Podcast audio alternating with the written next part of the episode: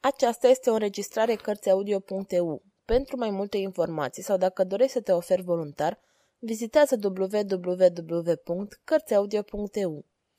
Toate înregistrările Cărțiaudio.eu sunt din domeniul public.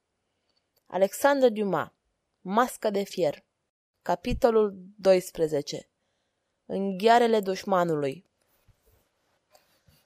Cu toate sfaturile date de Colbert, Filip nu se putu decide să părăsească palatul fără să o mai vadă pe Maria Tereza. În inima lui simțea că iubea cu putere pe această tânără fermecătoare care îl cucerise prin bunătatea și farmecul ei. Deși nu era un secret că această iubire nu putea avea deznodământ fericit pentru el, deși infanta Spaniei îl iubea, Filip vrea să-i mai vorbească măcar o dată. Cu toată ora târzie se îndreptă spre apartamentul ei. Maria Tereza tocmai terminase de scris tatălui ei și recitea rândurile așternute pe hârtie.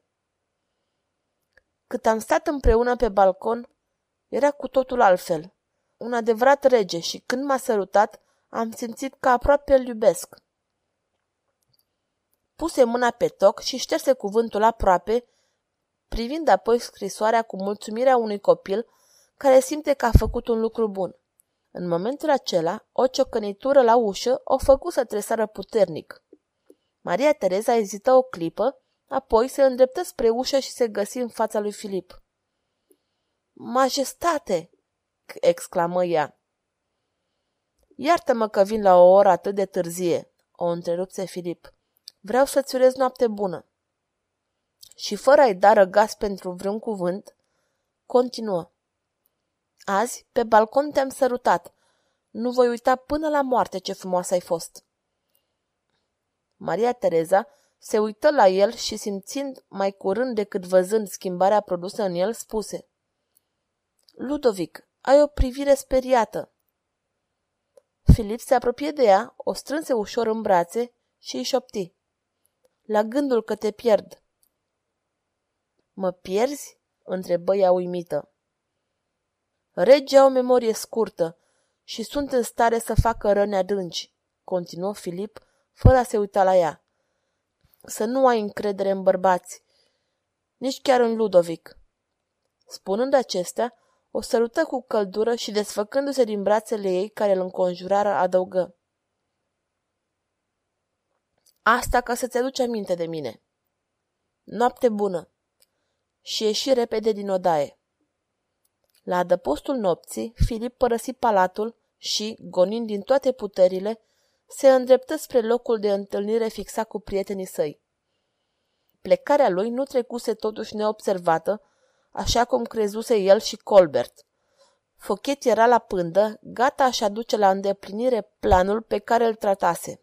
Se luă imediat după tânăr, care nu se știa urmărit și, după o scurtă bucată de vreme, îl ajunse din urmă, înconjurându-l cu oamenii săi.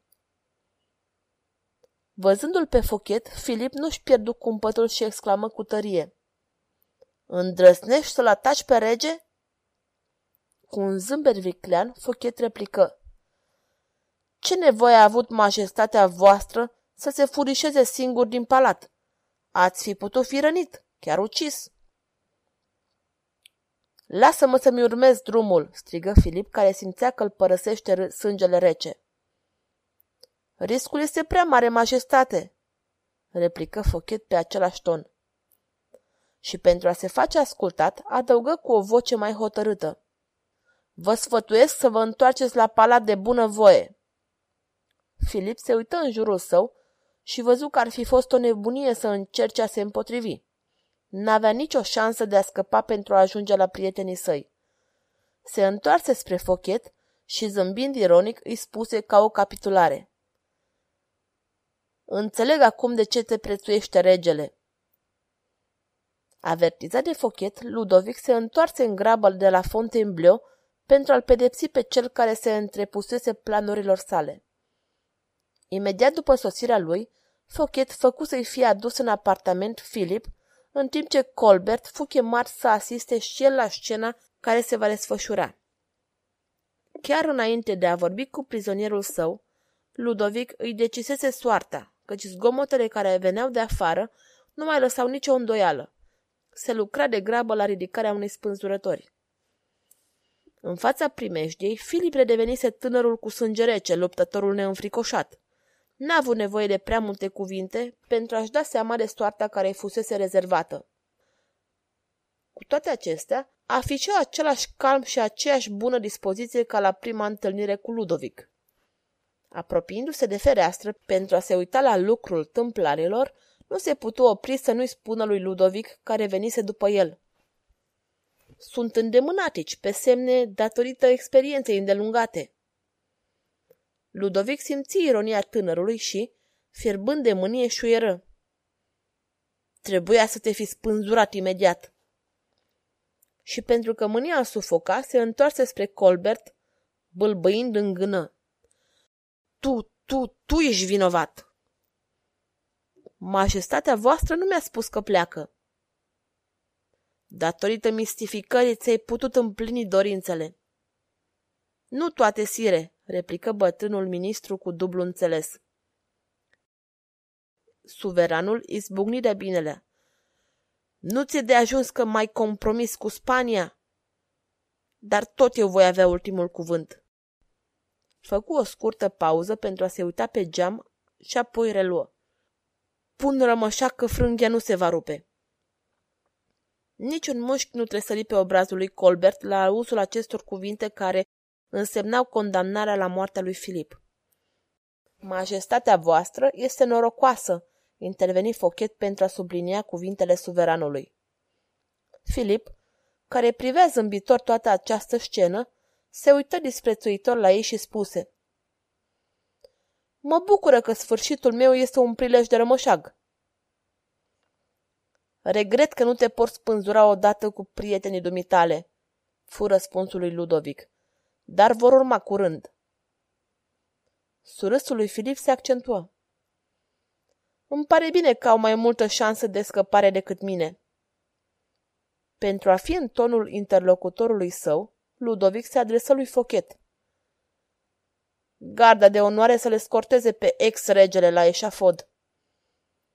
Bineînțeles, majestate, în sunet de tobe. Se vor trage și două-trei slave de tun, continuă Ludovic. Filip se înclină barjocoritor și exclamă. Cinstea e prea mare. Colbert, care până atunci nu se amestecase în discuție, socotic că sosise momentul să intervină pentru a dezvălui secretul pe care îl păstrase atâția ani, respectând cuvântul dat fostului suveran. Îmi pare rău, dar execuția lui Filip este cu neputință, spuse el liniștit. Nici execuția ta nu este cu neputință, replică Ludovic, crezând că ministrul său se gândește să ia apărarea lui Filip, părtașul său la trucarea logornei.